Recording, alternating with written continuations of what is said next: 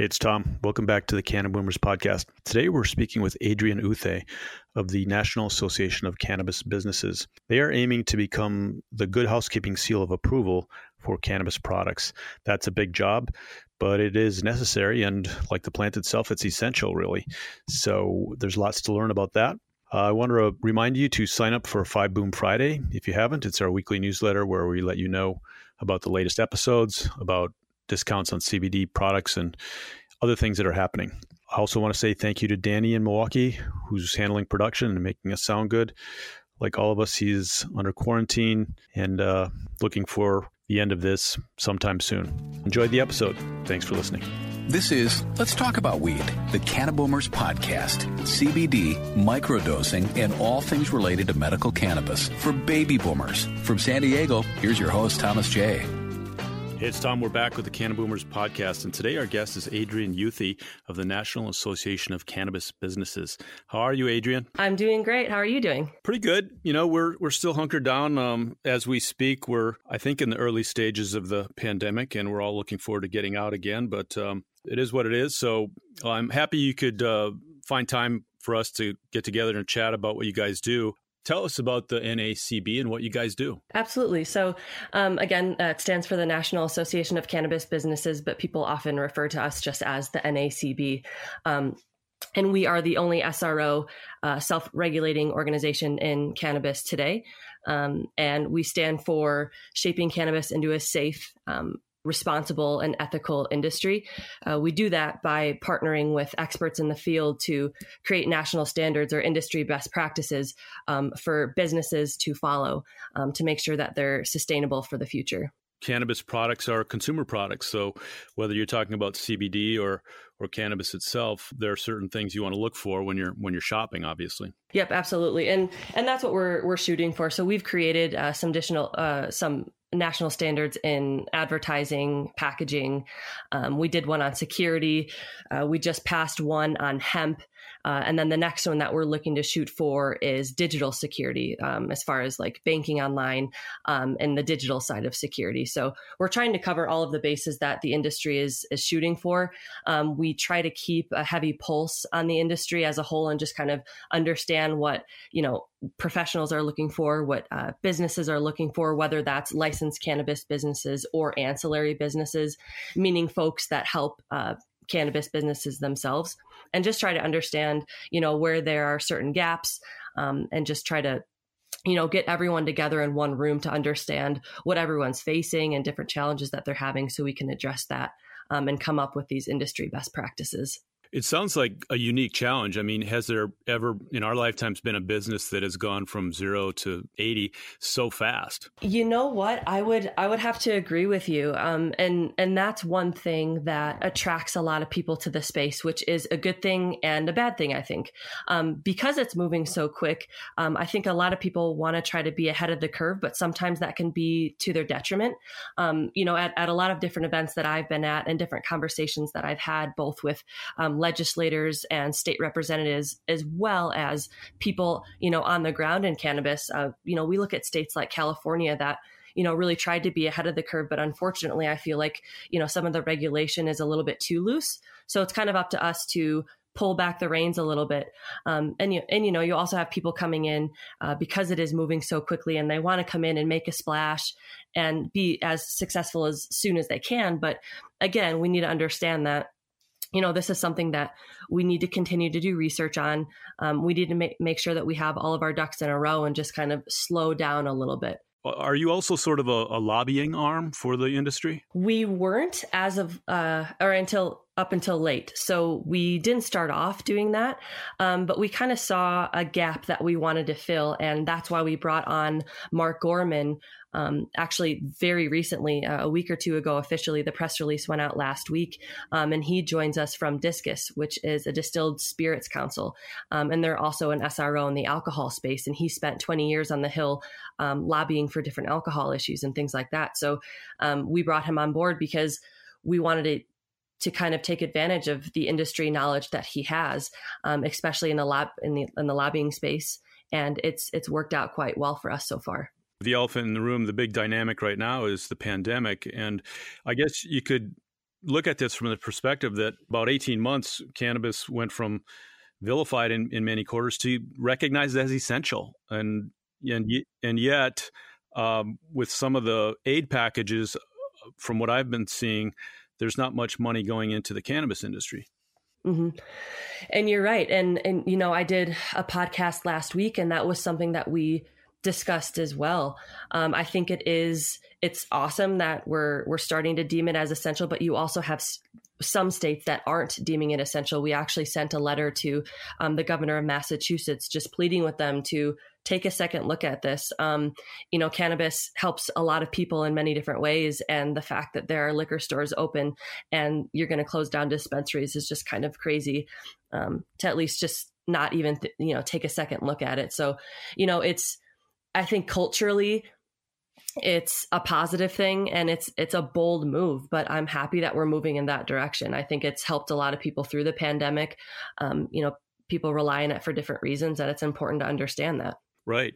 Those essential workers need protection, just like grocery workers and healthcare workers. So it's good that you have a voice.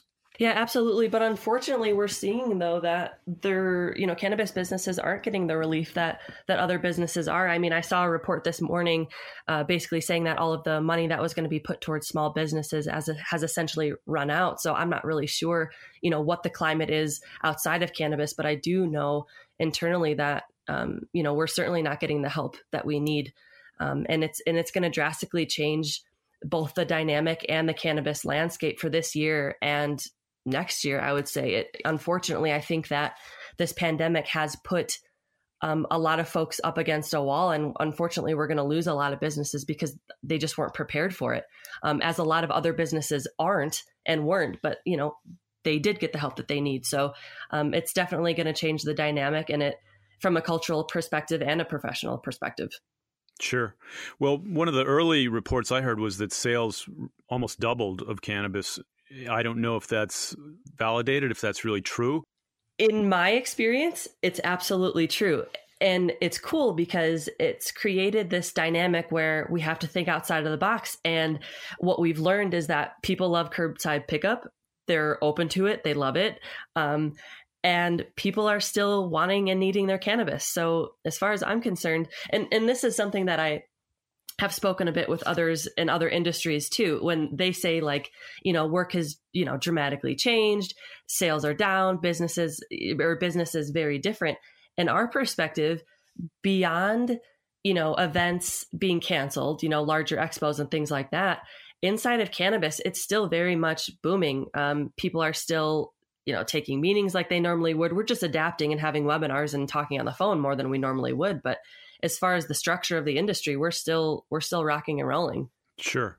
Let's talk about what it looks like for a business who wants to engage with you. What need are you fulfilling for them, and how do they go about becoming a member?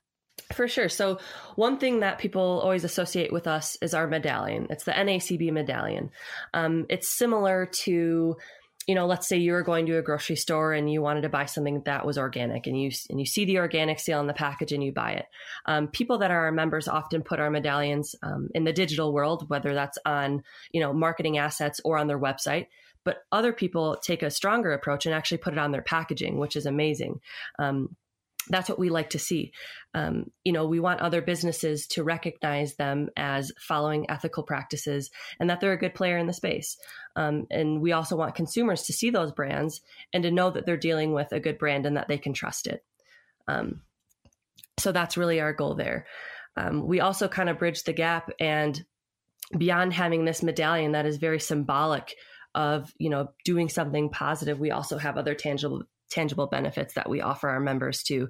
And that goes beyond working with Greenflower and having certificates that different professionals can acquire. I mean, we're building the space from within. So, when the space first started, there wasn't a lot of ways to credential a professional in the space or someone wanting to come into the space and do well. So, we've kind of created these different educational programs and platforms that people can take advantage of.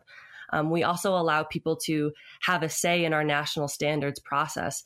We talk with the experts first, and then we draft these and, give it to the public and give it to our members and ask for feedback. So we very much like to hear voices from within the cannabis space, because inevitably, you know, there's a lot of knowledge there, and we'd like to preserve that.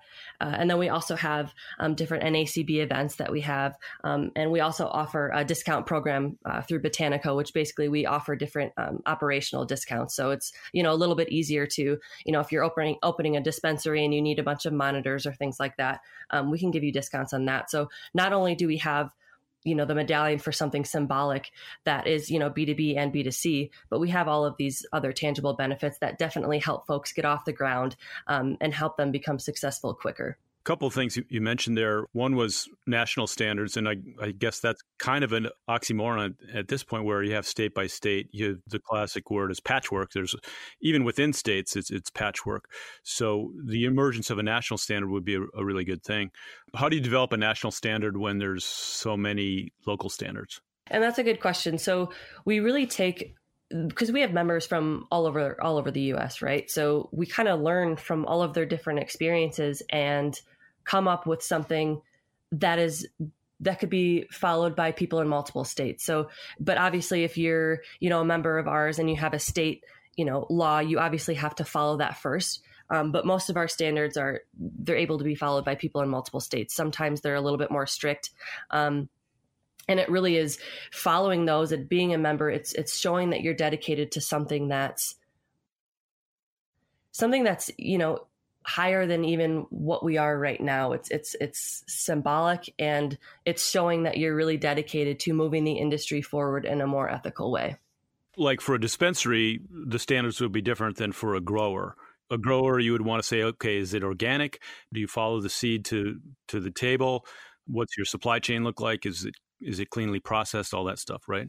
Yeah. And like I said, we're hitting different parts of the industry too. Like we have packaging and labeling, we have lab testing standards, we have, you know, like I said, security standards. So we're trying to hit on all of the different points of the space. One of the standards that has gotten a lot of attention is the infused standard, because it's kind of a new topic. You know, people want to infuse alcohol these days. They want to infuse coffee. They want to infuse protein bars. So that one was pretty fun to put together. But it's also good to, as the, you know, industry moves forward, to kind of look back on our old standards and revamp them and really see what the industry is wanting and needing and how it adapts. And then from a consumer standpoint, that medallion is kind of like the Good Housekeeping Seal, right?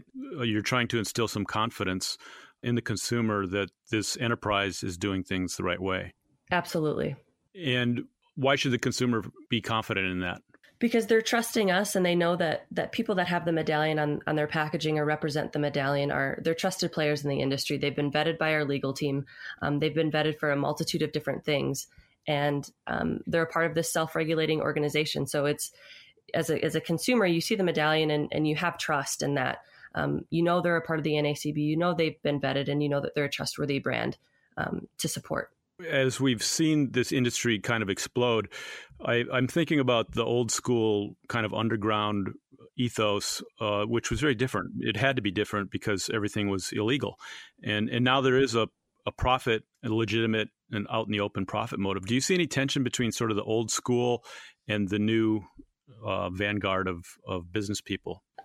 You know, my first reaction to that is yes. And I've felt that, I've experienced it myself.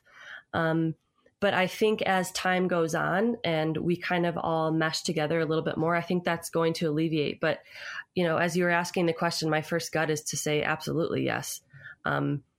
And it's something that, me personally, my goal here is to bridge the gap, because when I first came into the industry, I didn't really align, you know, heavily with the old school folks, but I wasn't someone that was just coming in that wanted to make a quick buck and exit. So it's really my goal to bridge the gap through speaking from an academic standpoint, from a research standpoint. I have a master's in health communications, and I have a deep motivation to speak to people from a public health standpoint. So when I see states that are like California that are very open with their regulation and, you know, want it to be a little less regulated, I'm like, well, okay, I understand that, but we also need to, you know, take our time a little bit and make sure that, you know, we're putting the right laws in place to keep people safe first and foremost. I think that, you know, there's a lot of room to grow here. And we're just in the beginning stages of understanding fully what this, what cannabis can do for people. But we also need to understand that people's healths are at risk too. And we just need to make sure that people are safe first. Right. There's a lot of room to professionalize this industry is what I hear you saying. Absolutely. And you know, it's funny, you know, just attending different expos and talking to different people in the industry, you hear these horror stories that I haven't experienced before, like simple things of people not being paid. I mean, you hear the MedMen case of them. They're one of the largest brands that people know about. I feel like even people outside of cannabis, you would generally know the MedMen name. You know the look of their dispensaries. You know that MedMen red. You know that they created this cool space where people felt comfortable of going into dispensaries, and they kind of created this, you know, Apple-like dispensary, and that's great. And I think they did a lot for culture. But you hear though that you know they're not paying bills and they aren't paying contractors, and it's just crazy to hear. But you hear that all the time. When I got into this industry early, there was a flakiness, I'll just say it, where people didn't always follow through. And, you know, maybe that goes with the old stereotypes, but you have to show up and do what you're going to say you're going to do and run it like a business. Correct. And I'm just not sure, you know, where that comes from, but I definitely have it. You know, I said, I've experienced it myself, but I think that's, you know, it's an excellent area that we can grow upon. And like I said, I think that, you know, the industry is extremely dynamic, but there are things to learn from both sides. There are tons and tons of years of knowledge that we need to preserve, in my opinion, but there are a lot of basic business practices that aren't fundamentally being followed. And that's a problem. So again, that's kind of where I try to fit in, because I don't really fit in on either side, and I'm just constantly trying to bridge that gap. And I think it's something that we're definitely going to get better on as the industry moves forward. Where it's going to go from here, I'm not sure. And obviously that could change depending on who you speak to. And of course, the pandemic has put all the, you know, campaigning on hold. And I'm very curious to see what the cannabis platform looks like for the upcoming election, because I don't think it's been in the forefront that much, understandably, but it's certainly going to be interesting to see how that moves and shakes as the election pans out. That's a great point. And I think we heard from some of the candidates early on who took positions. But again, having it designated as essential and knowing that this helps relieve anxiety, this helps people sleep at a time when they need that. How are we going to treat this? And again, back to the Schedule 1 designation and what's going to happen nationally. If we ever had a crystal ball, it just got a lot cloudier because of what's going on. But do you have any feel for a national decriminalization? Well, obviously, you know, descheduling it is step one, but I would assume that would be a part of the progression here. You know, with cannabis specifically, social justice and social equity is a huge topic too, because, you know, cannabis and the laws surrounding it has significantly impacted people. And it's very interesting to have folks in jail for something that is deemed now legal in California, for instance. I know that's a really important topic there. And there are a lot of people advocating for releasing those people out of prison. Where people stand on that, again, I think it's very dynamic.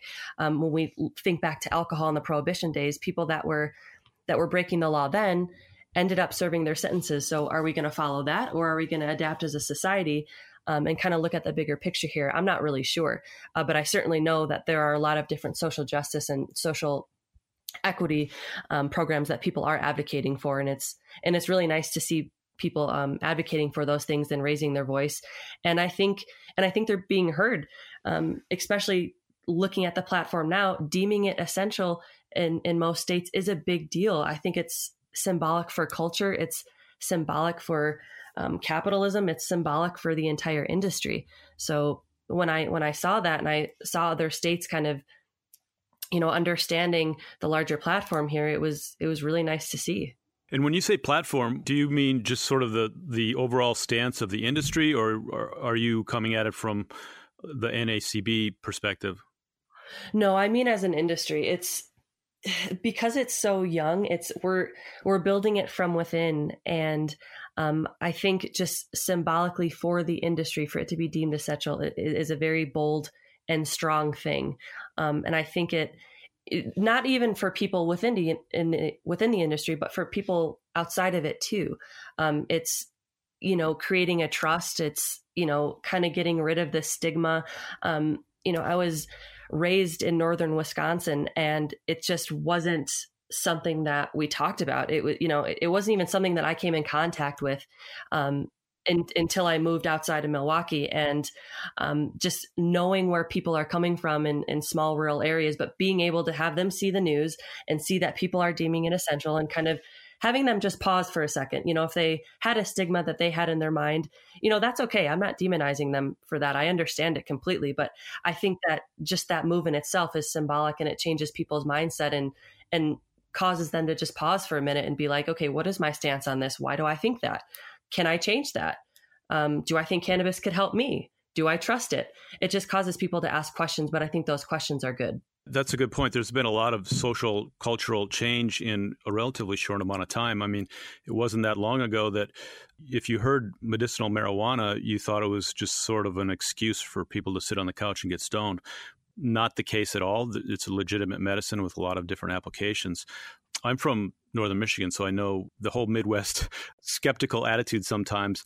It's a legitimate medicine that's been proven. And organizations like yours are helping to professionalize it on many levels. Yeah, exactly. And it's, you know, sometimes people look at the industry, and when we think of legalization and decriminalization, I feel like people have this idea in their head, and they often think of, you know, younger people or millennials. It's like, we're the ones that are pushing for it. And, you know, but it really, it's the elderly, it's the effects that we can, you know, have on our veterans that are suffering from PTSD. It's the research that's being done behind the scenes. But I just feel like when people think of legalization, they're just like, oh, those millennials, when in reality, it's definitely helping older people in very, very meaningful ways. And as more research comes out, and as we continue to, you know, change the messaging, I think that's really sticking in people's minds. I know, again, for me personally, I'm here to help bridge that gap. And when I speak about cannabis, I try to speak to it from a research standpoint, and from a standpoint that helps shape the cannabis consciousness and kind of change what people, you know, have already in their minds. Because I think that some people do hold on to the stigma, but it's very important for us to change that through our messaging and our marketing and our advertising, and the way that we shape cannabis. And in that regard, when our listeners go into the dispensary, should they expect or start looking to see the NACB medallion on products? Absolutely. And that's, you know, something that we're constantly looking to build that brand awareness, both amongst other businesses and the consumer as well. Let me tell you, I just published a blog post about all the celebrities who are endorsing CBD. And my take on it is, I don't know if you're qualified to say if this is good or not, because you've achieved some notoriety in one field or another. You're not an organic chemist or a scientist. So I look to the US Hemp Authority. They have the most stringent guidelines that I could find about the production of CBD. And I point people to that product. Will you be having that kind of a certification for hemp-based CBD and or cannabis products? You know, I think we're definitely open to that. And we're also always open to working with other people that are kind of having this same idea of moving the industry forward. I think those conversations need to be had. I love hearing what you just said, that you see that and you trust it and you've done your research. And that's definitely the same vein that we're going in. Okay. I guess we can all look forward to the day where we can look at these products and have some confidence. A few people have mentioned to me the blockchain, and I don't have a high level of knowledge on that, but I understand the basic concept is there's a ledger and you could track, okay, where did the seed come from? Where was it grown? How was it processed? And have a ledger that tells you that it was handled by trusted parties along the way. Is that something you guys are thinking about? Absolutely. It's not something that we've explored as far as a standard is concerned at this point, but again, as the industry adapts and moves, it's our job to keep a pulse on that and to make sure that we adapt with the industry as it evolves itself.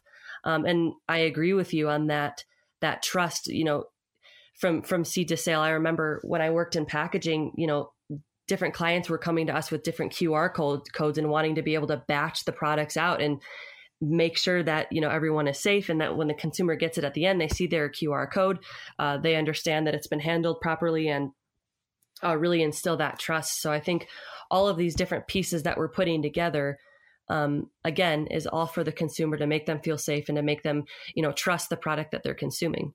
If you go to buy cough medicine, there's Robitussin and several other brands. With cannabis, it's such a complex plant already. I mean, you and I might have a different reaction to the same cultivar.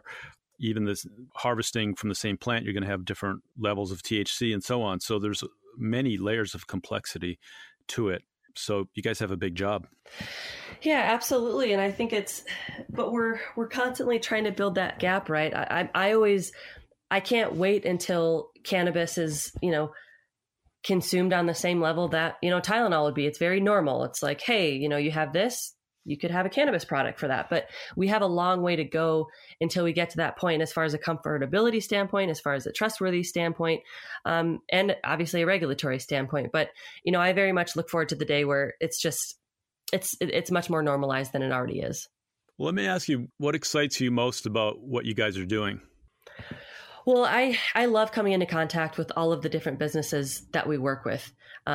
For me, I'm extremely extroverted, and I love speaking to people, and I love hearing about their experiences. Like I said, I have a master's in health communications. So communications and messaging is something that motivates me as it stands.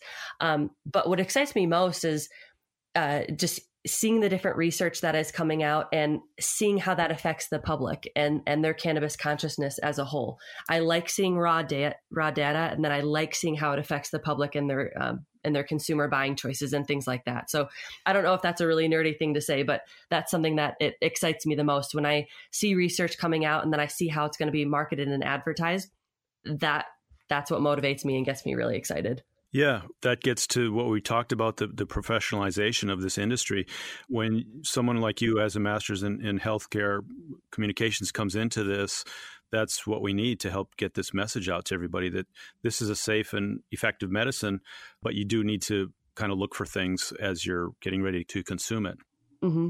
Absolutely. And we're at the stage where it's just, again, I hate saying that it's so new, because in reality, cannabis has been around for so long, and, people have been really hustling at this for years and years and years now, but to the general public, I think it is still so new. I mean, I was even at a conference last year out in Los Angeles, and it was a very holistic conference. You had economists and pharmacologists and public health professionals and cannabis researchers, and these were people from all over the world. And we had so much dialogue, but it's like, how do you get that dialogue, shape it into a narrative that's trustworthy, and then have it be digestible to the public? Like, there's still so much that needs to happen for us to get to a stage where people can speak about cannabis confidently and from an educated standpoint, and potentially buy it in a way that's meaningful to them. Well, what does that outreach look like?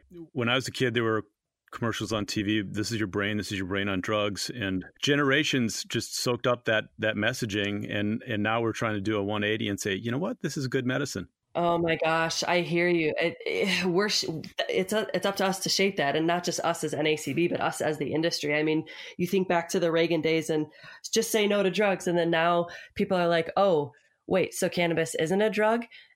But seriously, those are questions that are being asked every day now. It's like, even when I speak to people about what I do, I do get some negative feedback still to this day. Like, oh, so you work in cannabis, so you must smoke a lot, huh? I'm like, oh my gosh, like, we're still there, huh?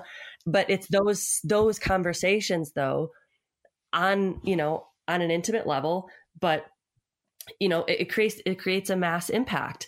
But I think different businesses have different ways that they're doing outreach, whether that's through a grassroots approach or a legislative approach.